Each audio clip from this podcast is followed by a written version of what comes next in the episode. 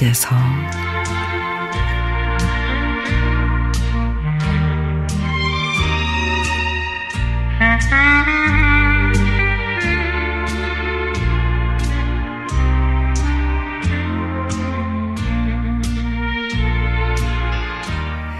이른 시간에 은행에 출근해 반나절 청소하기 시작한 지 1년이 돼 갑니다.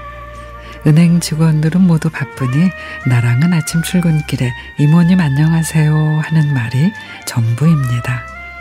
유일하게 조심스레 몇 마디씩 나누는 경비 총각을 우리 모두는 매니저라 부르고 이제 갓 서른 된 매니저와 점점 친하게 됐습니다.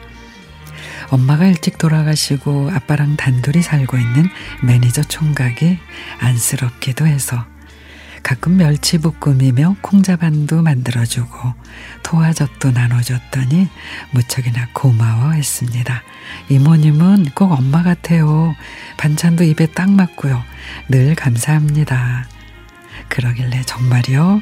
우리 두 아들이 마흔 다 됐는데 아직도 엄마 엄마 그래.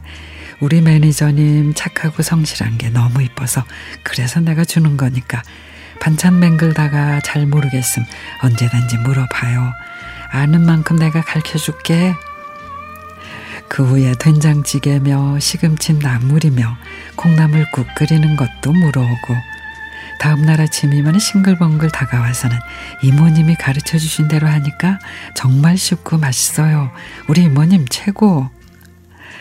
이렇듯 막내 아들처럼 다정다감한 매니저님이 며칠 후면은 청원경찰 자격증 시험을 본다며 열공 중인데 시험 준비에 푹 빠져 눈이 퀭합니다.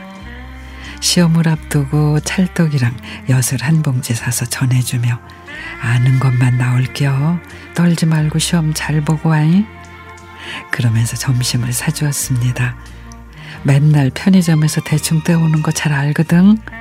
기운이 있어야 시험도 잘 보는 거요. 어여 많이 먹고 힘내. 파이팅. 그러자 매니저님은 눈물을 글썽이며 어 정말 감사합니다. 이모님 덕분에 직장 생활이 행복해요.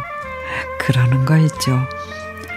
유리창을 닦을 때면 환칠한 키로 윗부분을 말끔하게 닦아주고 쓰레기를 비우러 갈 때면 현관문도 열어주며 늘 다정한 아들처럼 살갑게 구는 우리 매니저님의 소망대로 청원경찰 시험에 덜컥 합격하기를 바랍니다.